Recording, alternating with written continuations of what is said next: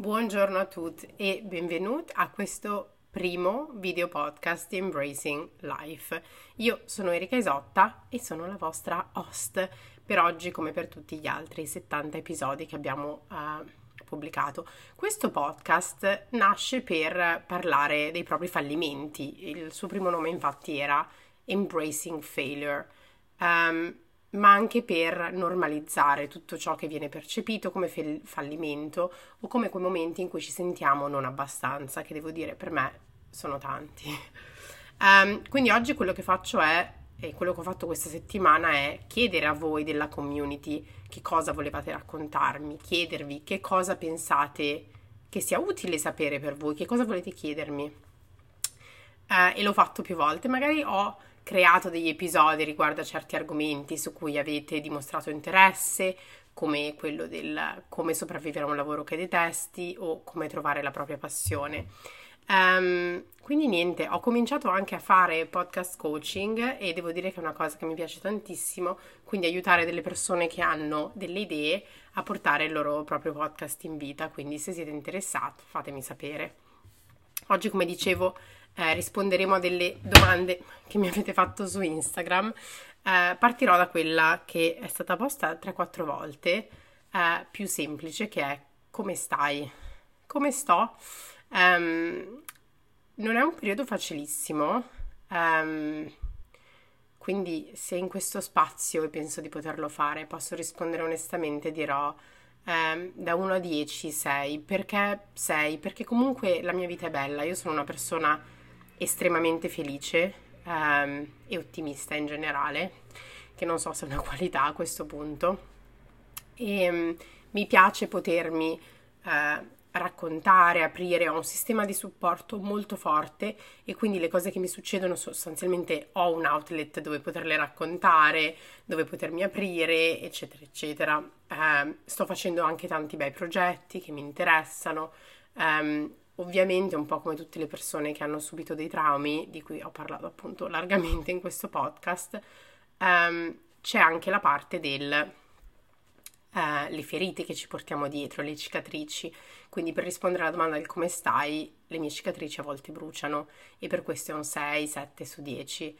Um, ehm, perché ci sono delle cose che comunque a volte fanno ancora stare male, che tornano uh, per, soff- per, per, per farti del male. Ci sono delle ferite che si riaprono eh, e non devono essere per forza delle grandi cose, ma può essere per esempio una persona che era un'amica e poi non lo è più eh, e ti torna in sogno la notte, per esempio. Quindi niente, ci sono tutte un po' di situazioni che eh, mi hanno lasciato l'amaro in bocca negli ultimi anni e quest'ultima settimana ho sentito che queste ferite si riaprivano un po'.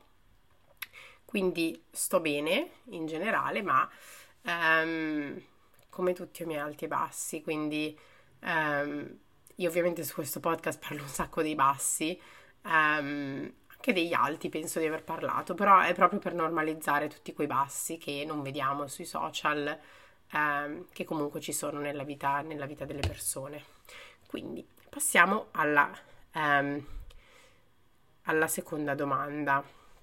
Vado un po' in disordine perché cioè, vorrei provare a seguire un filologico, ma non le ho scritte, quindi sono proprio sul box domande di Instagram. Eh, che lavoro pensi ti renderebbe felice? Allora, questa è una bellissima domanda. Eh, che lavoro penso mi renderebbe felice? Allora, il lavoro che penso mi renderebbe felice eh, non è un lavoro.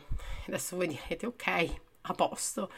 Eh, ciao boomer. No, um, non so se c'è una, un, una posizione, un lavoro, eh, ma so che ci sono delle attività che mi piacciono, che mi fanno stare bene e per cui vorrei, ehm, a cui vorrei dedicare più tempo. Sono quelle che se probabilmente io facessi nel mio day to day, ehm, sarebbero, non so, sarei forse una persona più felice, ancora più felice di quello che sono, forse sì. Quindi ecco, um, mi piacerebbe sicuramente essere a contatto con le persone, organizzare eventi, eh, scoprire nuove idee. Eh, penso che le cose più belle e quello che è stato un po' il fil rouge del mio percorso sono state le conversazioni che mi hanno cambiato la vita. Um, questo potrebbe essere un podcast a sé, se qualcuno lo fa, questo c'è del copyright, um, però potrebbe essere um, conversazioni che mi hanno cambiato la vita. Questo, questo è il, il filo rosso che ha connesso tanti momenti che hanno definito poi quelli che sono state eh, i cambi nella mia vita, i momenti in cui i momenti che hanno definito certe tappe. Quindi sicuramente c'è eh, questo punto delle conversazioni, cioè solo ieri sono andata a prendere il caffè con questo, questo ragazzo che abbiamo un'amica in comune qua a Amsterdam, un ragazzo italiano e um, mi ha raccontato la sua idea e io adoro sentire le persone che parlano delle proprie idee, di quello che vorrebbero costruire. Entro subito in builder mode, che è un po' Bob aggiusta tutto e dire oddio potresti fare questo, questo, questo. E questo è il tipo di persona che sono. Um, quindi ecco, um, questo è un po' quello che è quello che è successo, che mi piace costruire, mi piace stare a contatto con persone, con idee, eh, prendo tantissima energia da questo. Um, e se ho questo obiettivo in mente non mi pesa la parte pesante, che è quella, per esempio, contattare le persone. Eh, cioè, sono una persona che poi riesce a lavorare duro sulle parti più eh, noiose del lavoro e questo l'ho fatto sia costruendo Women Plot che Edit Collective, eh, che c'è tanto lavoro dietro le quinte che non si vede, però quando sai che, perché lo stai facendo, eh, quindi ecco un lavoro dove c'è un perché molto forte, che abbia idee, persone, eventi al centro um, e sicuramente una punta di creatività perché questo è qualcosa che è molto importante per me. Prossima domanda. Um, che rapporto hai con invidia e vanità? E eh, chi me lo chiede dice sono sentimenti molto eh, inco- eh, che restano molto incompresi. Allora li prenderò uno alla volta. Parto da vanità perché um, per me è qualcosa che in realtà è estremamente relatable, ovvero io crescendo eh, ero proprio la tipica girly girl, cioè io non sono una di quelle che si dirà no, io ero un tomboy, no, non lo sono mai stata. Io ero una uh, bambina a cui piacevano tutte le cose rosa, i glitter, le principesse, via dicendo, e lo sono tutt'oggi, cioè tutt'oggi io sono una girly girl, ma questo senza dubbio.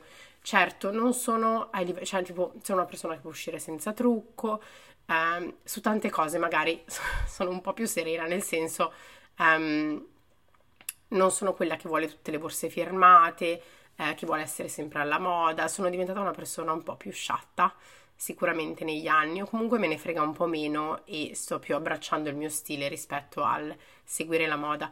Per cui tra l'altro stavo ascoltando questo podcast e l'ho detto la scorsa volta, podcast in italiano normalmente non ne ascolto, però ho trovato questo di, cioè non è l'ho, l'ho trovato, insomma esiste, lo conosciamo tutti, che è eh, Muschio Selvaggio di Fedez. Boh, ero curiosa su alcuni episodi onestamente, ma sono chiacchierate molto aperte, cioè sono molto blande, molto aperte, quindi episodi sicuramente interessanti come Background Noise.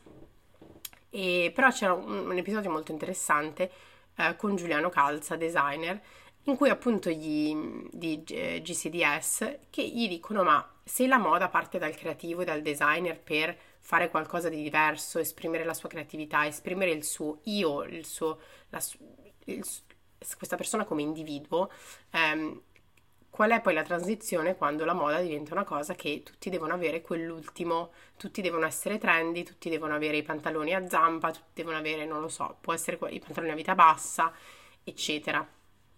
E lui dice effettivamente sì, è un po' è un binomio che non funziona troppo o che comunque forse non è stato inteso in questo modo. Um, e questa è un po' la cosa che, a, a, cui fa riflettere. Adesso me ne frego un po' di più delle mode. Non che sia mai stata una pazza, pazza, pazza per queste cose, uh, però nel senso basta, cioè serenamente. Mi è sempre piaciuto curarmi. Um, mh, in passato mi piaceva molto di più comprare vestiti, che è una cosa che ho quasi abbandonato. Um, ricerco più dei capi, ma non compro neanche più tanto, onestamente, adesso. Quindi con vanità sono una persona abbastanza vanese e i miei genitori mi hanno sempre descritto così, quindi scusate, torniamo al punto iniziale della domanda. Um, però non, cioè vanità dipende che cos'è vanità, cioè come vogliamo definire vanità. Uh, e adesso vi dirò, cerchiamolo su Google, cioè come viene definita vanità, per esempio. Uh, perché secondo me, allora, vanità frivolo compiacimento di sé delle proprie qualità personali vere o presunte.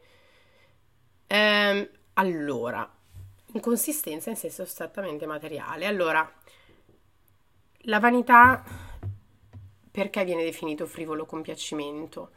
Eh, perché non appartiene al mondo dell'io interno? Boh, ehm, è allora da considerarsi frivolo se è esterno, il mondo esterno esiste.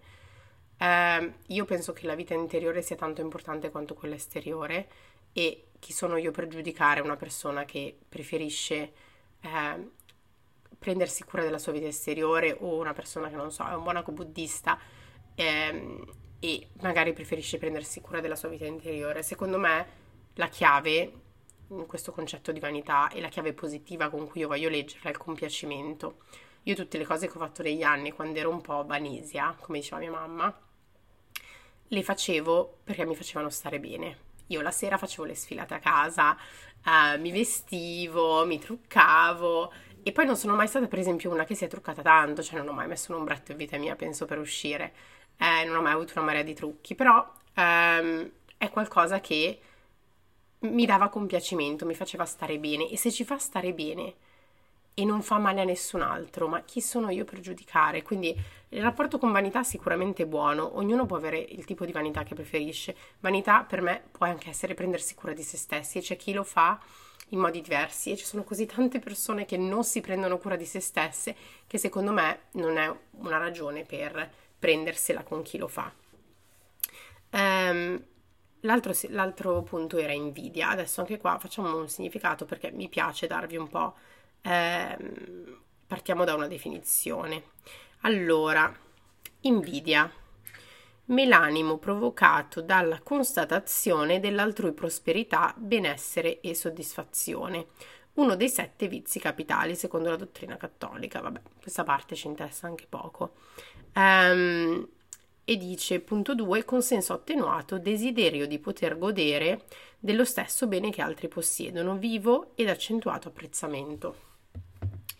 Allora, il rapporto con l'invidia um, ce l'avevo più quando ero più giovane. Eh, quando ero al liceo, per esempio, vedevo delle cose che le mie amiche avevano, io magari non avevo e questa parte sicuramente eh, mi è pesata di più crescendo, cioè non voglio, non voglio negarvelo, ma c'è scusate devo attaccare il caricatore eh, ma c'è sicuramente tutta una parte che il primo video podcast comunque lo facciamo cominciare proprio col botto col botto. Um, no c'è tutta una parte di invidia um, che era ma perché volevo avere queste cose? Perché volevo avere le cose che fanno le mie amiche? Perché credevo che mi avrebbero dato uno status sociale. Credevo che mi avrebbero dato una felicità anche ottenuta da quello status di eccetera. E um, per esempio io crescendo sono sempre stata magrissima, ma ho anche sofferto di disturbi alimentari um, e questa, tipo, questa è un'invidia che non ho mai avuto verso gli altri, però che magari le persone avevano verso di me. Um, senza capire tutto il malessere in realtà che ci fosse dietro. Quindi anche quando abbiamo questa invidia, eh, in realtà non sappiamo mai la storia che ha un'altra persona. Uh, ne avevo parlato forse la scorsa volta, il, post, il, il, podcast di One More Time mi piace perché normalizza um, questa parte di uh, anche le storie più patinate in realtà uh, hanno dei grandi bassi, um, che sembra un ossimoro, ma ci sono questi grandi bassi e questi grandi abissi. Um, quindi non lo so, il rapporto con l'invidia è sicuramente qualcosa che mi è successo eh, anche sul campo la- lavorativo, quando ho cominciato a lavorare, ero molto ambiziosa, sapevo che tipo di posizione avrei voluto avere. Eh, non era un qualcosa tipo, ah, ce l'ha quella persona, quindi lo voglio, ma era più un lo voglio per me stessa. Eh, in generale non penso, non perché sia migliore di altri o qualcosa, ma non penso di essere estremamente invidiosa. Lo sono stata sicuramente, eh, ma anche, cioè, per esempio, sono, cioè, sono a un punto della mia vita in cui cioè, ho talmente patate bollenti da gestire che faccio veramente fatica a guardare quello che hanno gli altri e focalizzarmi su quello, quindi sto cercando eh, di proteggere la mia energia da questi sentimenti negativi che possono capitare per l'amor del cielo e focalizzarla sul che cosa può cambiare la mia vita, perché il desiderare la vita che ha un'altra persona non è detto che quella vita poi mi, mi stia addosso bene a me. Quindi c'è sicuramente questo, questo punto. E negli ultimi anni anche sul campo la- lavorativo è stato, è stato un po' meno. Ehm, invidia di altre cose, bah, eh, certo c'è tutto un discorso da fare sulla dismorfia, sul amare il proprio corpo e è un discorso che farò in un altro podcast, ehm, in un altro episodio, però sicuramente non, non è facile, quindi però non da provare invidia e dire ah voglio quello che ha un'altra persona, è più un perché io non vado bene, cioè io purtroppo sono estremamente egocentrica e questo si collega con la vanità. Cioè, io sono estremamente focalizzata su me stessa eh, in tante situazioni e quindi ed è brutta come, cioè non è che per forza è una cosa positiva, però vuol dire che in alcune cose, cioè io non mi paragono troppo con le altre persone, eh, ma perché penso che ognuno abbia il proprio percorso e più, più, cresco più mi rendo conto di questa cosa. E di nuovo è una cosa che forse avevo quando ero più al liceo, eh, ma perché veniamo cresciuti appunto con quest'idea della competizione, competizione tra donne. Eh, ma io sono una girl, girl's girl e come dicevo prima sono una girly girl's girl, cioè per me dobbiamo fare gruppo, cioè non è il you cannot sit with us di Mean Girls, but you can sit with us. Cioè, qualunque persona mi abbia conosciuto sa che io sono la persona più inclusive del mondo e non inclusive con gli asterischi e con le schwa, ma sono inclusive nel dare sempre spazio, nel rispondere a tutte le persone, ehm, nel, nel non, non, far sentire nessuno escluso, sia in una stanza fisica che in una virtuale, perché quante volte io ricevo decine di messaggi su Instagram ogni settimana e anche se prendendo del tempo, eccetera, cerco sempre di rispondere a tutte. Eh, perché ovviamente non ho ancora una mole di messaggi che non posso rispondere, ma ci sono persone che investono il tempo con i miei contenuti e ovviamente certo non vi rispondo se mi chiedete, cioè mi arrivano domande anche, ah, cioè, anche un po' random, non mi potete chiedere consigli sulla vostra priv- vita privata perché io non vi conosco non posso darveli questo discorso, l'ho già fatto parecchie volte eh, o tipo dirmi, ah ma eh, come trovo dove sto cercando universi- di studiare a Amsterdam in università, come faccio? E se sei una persona che mi segue sai che io non ho mai studiato all'università di Amsterdam o in Olanda, quindi come faccio a sapere questo? Cioè non è che solo perché vivo qui conosco il processo e soprattutto esiste una cosa che si chiama Google e questo non vuol dire però bisogna avere anche il rispetto del tempo degli altri e penso che sui social siamo tutti bravi a rispondere, a chiedere e poi anche pretendere una risposta delle volte. A me fa piacere rispondere, però... Cioè, se mi chiedete qualcosa di cui abbiamo parlato qui, ma volentieri, tipo Erika, ma io guarda, questa è la mia esperienza con invidia e vanità, ma parliamone. Però ci sono tutta una serie di cose, cioè quando ho parlato del mio matrimonio, degli abusi che ho subito, eh, ho trovato tantissime persone che mi hanno scritto questa è la mia storia, devo scappare da una situazione, cosa posso fare? Io non, cioè, non sono una psicologa, non sono una poliziotta, non sono qualcuno delle forze dell'ordine, io purtroppo non posso dare una mano e ehm, cioè, ho ricevuto anche risposte un po' pesanti e difficili. Questo, questo, non è facile e per questo dico, ci sono persone che mi guardano e dicono, ah Erika, ma tu hai una vita perfetta, io vorrei la tua vita. In realtà c'è molto di più di quello che poi eh, si dà vedere delle volte con... cioè sono contenta che il podcast vada benissimo, però arrivano anche tantissime altre attenzioni. Ecco, non so perché siamo finiti qua, ma va benissimo. Um, un'altra persona mi chiede, passiamo alla prossima domanda perché sto divagando, me ne rendo conto, come costruire un network professionale per trovare lavoro e opportunità in un nuovo paese? Um, allora, il mio primo consiglio è LinkedIn. Io ovviamente ho lavorato da LinkedIn, quindi sono molto biased, ma come cioè, tutto il mio, il mio, podcast è biased perché è il mio podcast, non è un podcast, è il mio podcast, quindi il mio podcast è biased su tutto ovviamente. Um, delle, alle, state ascoltando qualcosa che ha le mie lenti di vita. Um, quindi niente, io direi LinkedIn sicuramente, eh, su LinkedIn ci sono i gruppi, quindi potete cercare per esempio un gruppo del, non so, io per esempio lavoro in tech, tipo tech professionals in, eh, diciamo che vuoi andare in UK, UK.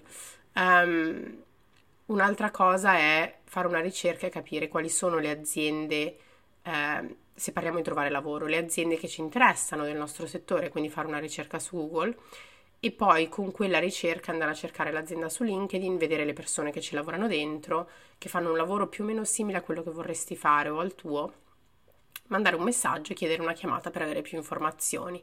Solitamente se c'è una posizione libera magari ti fanno anche un referral, quindi questo per me vale sempre la pena trovare. Io lo dico, trovare un, un nuovo lavoro può essere un lavoro full time, quindi prende tantissimo tempo tutte queste, prendono tempo queste attività. Um, come ampliare il proprio network se si trasferisce in un posto nuovo è sicuramente entrare a far parte di una community magari um, cercare di appunto LinkedIn è molto facile perché puoi vedere dove sono le persone. Tu puoi fare una ricerca su LinkedIn per persone in una determinata location e vedere se hai qualcuno già in quel network e gli potresti dire guarda mi sto trasferendo conosci qualcuno. E um, quindi a livello di network professionale io con- consiglierei questo. Poi adesso non è che ho scoperto l'acqua calda, mi sembra di dire cose che sono abbastanza, cioè che magari sapete già, quindi non, non mi sento un guru nell'argomento, um, però c'è tutta una parte anche di essere aperti e di attitudine. Io penso che l'attitudine faccia l'80% di quello che poi riusciamo a raggiungere nella vita.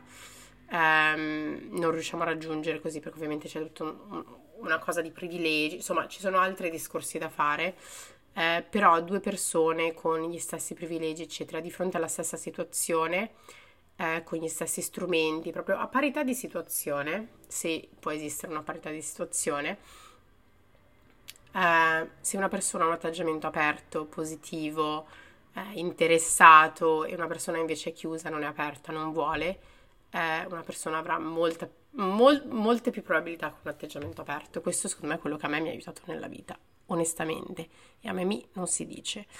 Um, consigli pratici su non, posso, non posso rispondere a tutte comunque però ne faremo un po' e magari faremo un altro episodio metterò un altro box eh, consigli pratici su come gestire un side hustle quando si lavora full time quindi un side hustle che cos'è?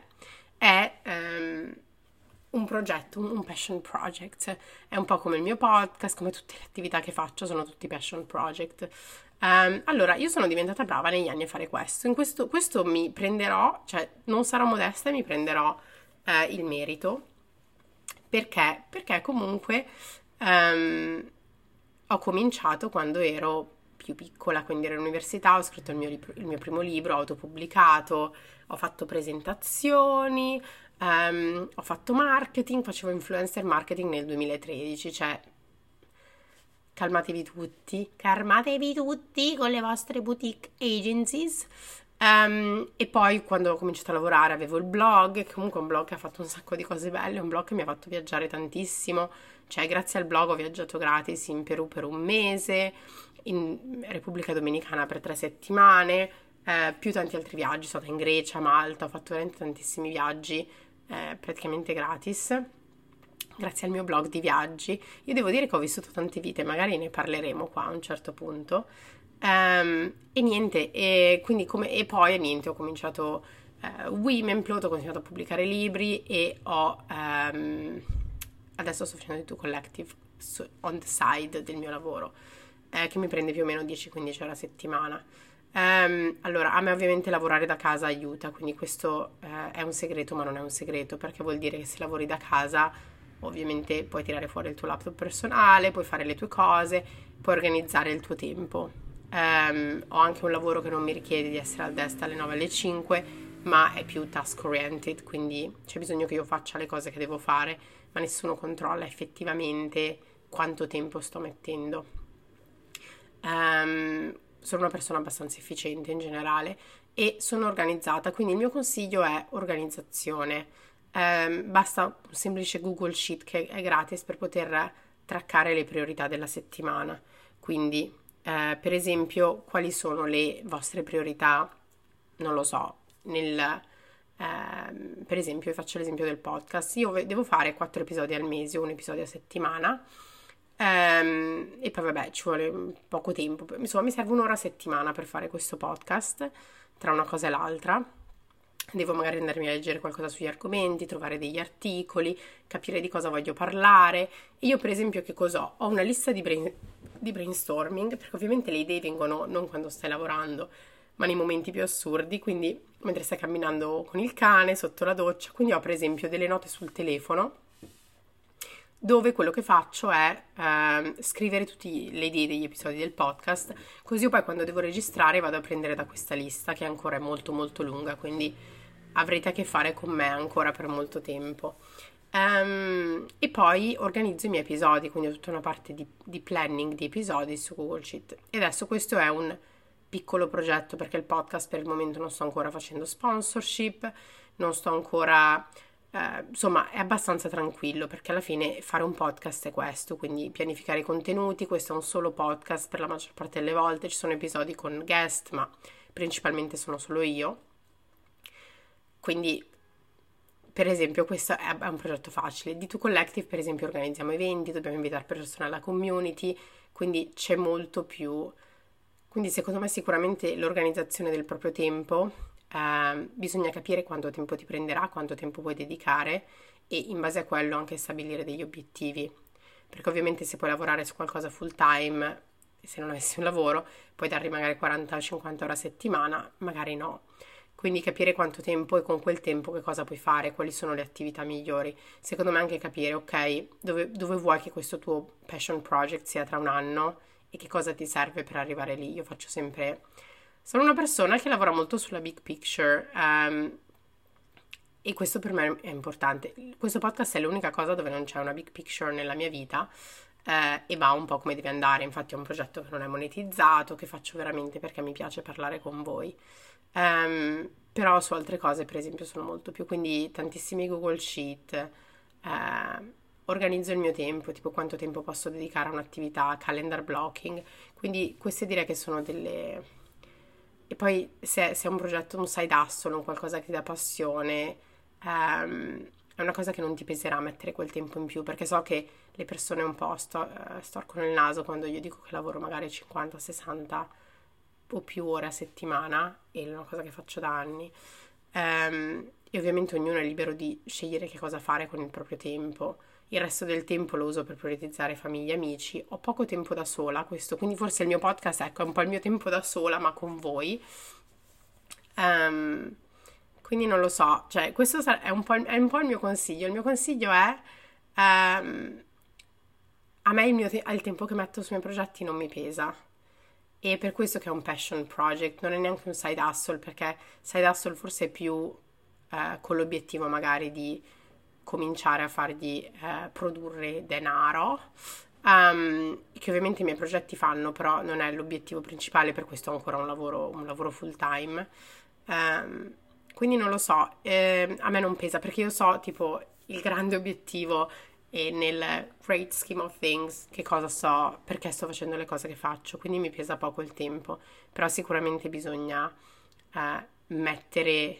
Eh, mettere in conto che un side hustle prende tempo e quindi è tempo che dovete togliere da altre attività. Io non faccio praticamente sport, che è una cosa che magari vorrei fare di più, però un cane riesco a fare 10.000 passi perché passeggio col cane. Non so, bisogna fare una quadra della propria vita e capire che cosa è importante. Un esercizio molto bello che ho fatto, tra l'altro di cui volevo parlare sul podcast, che ho fatto con, con una coach l'anno scorso, ehm, si chiama The Wheel of Life la ruota della vita, ma ne ho già parlato perché questa cosa l'anno scorso, cioè, tipo, ero tipo wow. Vuoi venire a fare il podcast, Peschina? Va bene, va bene. Oh, è un video podcast, quindi oggi le persone ti vedranno. E um, adesso tutti che escono dalla modalità audio sole vengono a vedere il mio bellissimo cagnolino. Um, aspetta, non le chiamo il microfono, per favore. Um, Wheel of Life praticamente ti dice di immaginare 10 aree della tua vita l'ho fatto l'anno scorso, tipo salute, tipo well-being, friends and family, entertainment, lavoro, finances, love, fam- no, c'erano tutte delle, erano 10 aree diverse e immaginare la vita tra 20 anni, poi tra 10, poi tra 5, poi tra 1 e sostanzialmente è un bel modo anche, lo puoi fare anche con i progetti, dire ok, questo progetto tra un anno dove sarà, tra 5 anni dove vorrei che fosse? E si parte dalla data più lontana, quindi tipo 5 anni o 10 o 20, insomma, non so, io il podcast tra 20 anni non so se saremo tutti nel metaverso, non ne ho idea, um, però quello che mi, di- che mi, dico è, boh, forse eh, una cosa che si può fare è eh, immaginare il podcast per esempio tra 5 anni, 5 anni magari ancora sì o 3 anni, eh, magari saranno tutti video post- podcast, saranno anche su YouTube, non lo so e, e da lì sostanzialmente lavorare al contrario. Sono già eh, mezz'ora che sto parlando, rispondo alle vostre domande e ho ancora una marea di domande a cui rispondere. Um, ne ho scelta una ultima con cui finire, che è Come smettere di cercare l'approvazione altrui? Soprattutto sui social faccio molta fatica a non associare il mio valore ai like dei post, anche se so in teoria che non è vero. Eh, lo so per le altre persone, ma per me faccio fatica. Allora, questo è un punto secondo me molto interessante, ma come tutte le domande, avete fatto delle domande pazzesche perché siete pazzesche. Um, e il punto è, um, a me questa cosa dei like all'inizio, ma su Facebook, cioè su Facebook mi triggerava tantissimo. Um, e poi sono diventate, per esempio, altre cose che mi hanno triggerato. Per esempio, adesso abbiamo lanciato un podcast con D2 Collective, eh, pubblico su Spotify, che vi consiglio di andare ad ascoltare, um, che si chiama Closer in Tech. E eh, io ho questa esperienza del podcast con Embracing Life che è stata positivissima perché Embracing Life il primo mese ha fatto 1370 download. Um, che è comunque bene per una persona, che io non è che sono una personalità pubblica, eh, cioè è stato un risultato pazzesco. Um, e ha un po', diciamo, mi ha, mi ha, dato la spinta per continuare, perché ovviamente all'inizio, quando inizi qualcosa di nuovo, eh, il feedback che ti danno le altre persone è importante e per come sono strutturati i social guardiamo sempre questo feedback quantitativo. Numero di unique listeners, di downloads, questo per il podcast, numero di like, di share, di whatever impressions su LinkedIn eh, e questo diventa un po' una prigione, la prigione dei numeri in cui ci troviamo, che allora non è più importante cosa mettiamo fuori, ma che un post abbia almeno x like.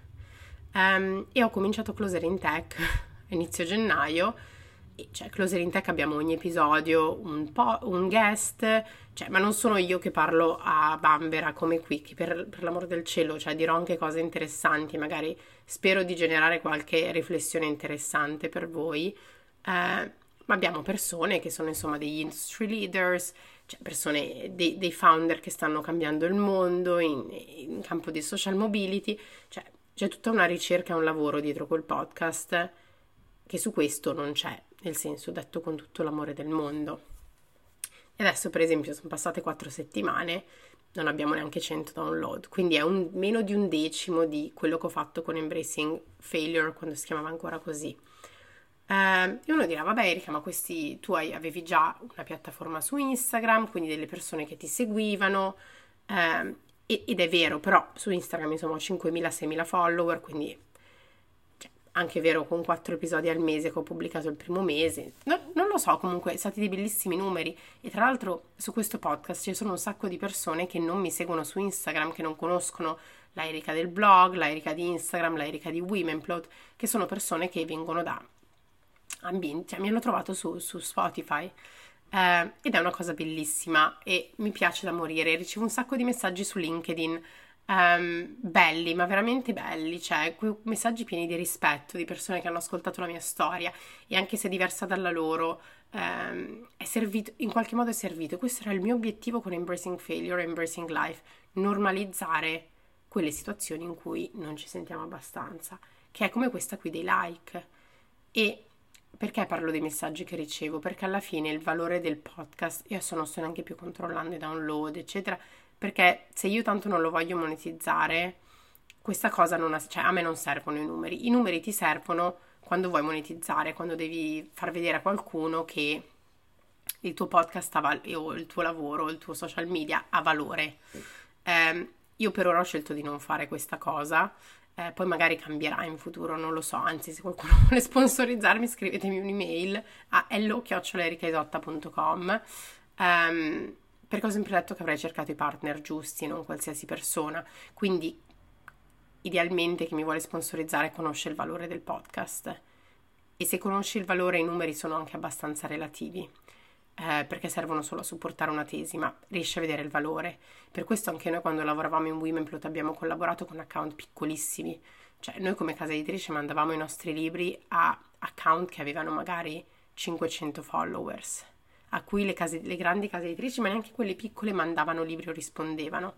Perché alla fine se una persona faceva un buon lavoro, aveva veramente voglia di leggere i libri, ma io sono contenta di mandarglieli.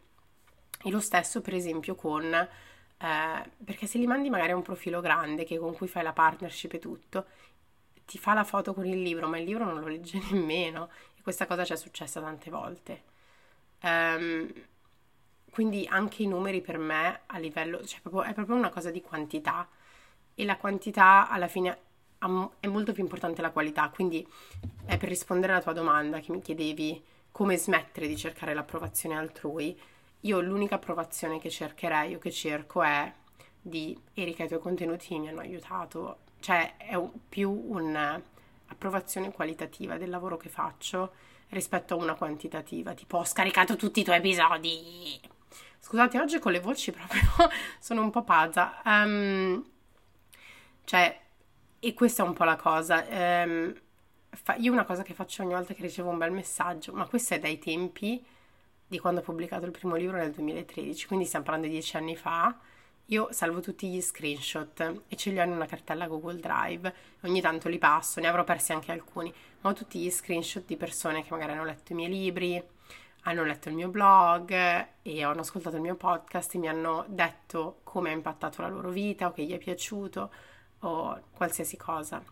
Eh, è difficile, cioè non ti dico che sia facile, ti ho appena raccontato la storia in cui a me effettivamente ha impattato molto il non non so come dirlo, il non um, aver raggiunto gli stessi risultati con un podcast dove ho messo molto più lavoro eh, rispetto a Embracing Failure and Life, dove mi sono messa a parlare a ruota libera di fronte al microfono eh, una volta a settimana. Eh, ma per quel podcast abbiamo fatto ricerche, abbiamo contattato le persone, abbiamo dovuto fare delle call prima per prepararle, preparare le domande, cioè eh, studiare i contenuti. Um, quindi ovviamente può essere difficile perché dice cavolo ho messo così tanto lavoro e non, non ho la risposta e per me è stato estremamente frustrante. Um, però a un certo punto dipende qual è l'obiettivo. L'obiettivo è awareness e per quello mi fa male perché vorrei che, fossi, che le persone fossero più aware del, del, dell'altro mio podcast. Um, quindi nulla, sicuramente ecco, e questo per esempio ha avuto un successo, io lo reputo successo, poi magari arriva una persona con un grande podcast e mi dice ma questi numeretti che cosa saranno mai? Um, però mi sembra che uh, siamo nel top 1% dei podcast worldwide, quindi comunque ci sono anche tanti tanti podcast, questo sicuramente, um, però è un podcast che comunque ha seguito. Um, e non mi interessa neanche il seguito, mi interessa che le persone cioè, perché non è che i miei follower su Instagram sono aumentati, mi interessa che alle persone sia piaciuto, cioè che le persone mi conoscano di più, conoscano la mia storia eh, e che la mia storia magari possa servire un po'. Perché penso che tante delle difficoltà che ho dovuto affrontare spero che non siano state per essere fini a se stesse, ma che sia stato un qualcosa che posso condividere e che può servire ad altre persone. Um, quindi non lo so, non so se ho risposto alla tua domanda, però come smettere di cercare l'approvazione altrui? Eh, beh, eh, non lo so, è, è, uno switch che accade a un certo punto dentro ehm, e succede semplicemente, a un certo punto succede. Ehm, a un certo punto succede che eh, non ti importa più. Però è ovvio che se questa cosa, per esempio, è legata a dei risultati che ti servono per monetizzare un qualcosa che è una tua attività, cioè io li capisco che c'è molto di più um, at stake, come dicono gli inglesi, perché c'è molto, cioè stai rischiando molto di più, perché se non hai i numeri devi vendere un progetto dove servono i numeri, eh, se vivi di sponsorizzazioni del tuo profilo, se un mese i numeri sono più bassi, eh, ti preoccupi di quello che sarà il tuo futuro perché viviamo in una società capitalista. Non so perché in ogni podcast troverete io che dico la frase viviamo in una società capitalista, ma non espanderò perché ne ho parlato in alcuni episodi e che purtroppo eh, la, la, cosiddetta rat race, ma magari questo sarà il prossimo episodio, la rat race. Um, perché mi sono resa conto che, per esempio, sul posto di lavoro non posso parlare di cose un po' troppo anarchiche Uh, perché le persone mi guardano in maniera strana, quindi continuerò a parlarne qui in italiano, dove nessuno del lavoro mi capisce. Um, no, però ecco, non so, se, non so se è un modo di come smettere. Cioè, mi sembra difficile perché non mi sento un guru, non sento di avere le risposte a queste cose. Uh, però il, il, mio consiglio è uh, sempre, è un po' quella cosa del, del side hustle, capire qual è il lungo, il lungo termine dei tuoi social, nel senso perché lo stai facendo, c'è un ritorno economico, lo fai perché ti piace farlo, eh, se ti piace farlo e diventa una cosa che eh, sta perdendo il piacere proprio perché ehm, c'è questa parte di produttività, produttività, produttività, il mito della produttività, io allora mi chiederei, è una cosa che hai voglia di continuare a fare, è un progetto dove hai voglia di continuare a mettere le tue energie, ehm, perché, perché, magari vuoi farlo in una maniera diversa, in una maniera più qualitativa. Eh, magari lo vuoi fare, cioè sul podcast è vero, si vedono gli ascolti così, ma non vedi like. Cioè io non so mai come va un episodio del podcast, lo vedo una settimana dopo e vedo più o meno quanti download ha fatto nella prima settimana e poi va bene. Eh, magari ricevo tanti messaggi, però non lo so. Mamma mia, è stato un episodio intenso, più lungo degli altri, quindi lo chiuderemo qui. Non so se ho risposto alle vostre domande, cioè ho risposto in quanto Erika Isotta, ma non so se ho vi ho dato le risposte di cui avevate bisogno che, o che vi aspettavate. Eh, fatemelo sapere su Instagram o su LinkedIn. Vi ringrazio tantissimo per essere stati qui e con la mia assistente Pesculotti. Um, primo video podcast, siamo arrivati alla fine. Uh, quindi niente, grazie, grazie, grazie per essere stato qui con noi oggi.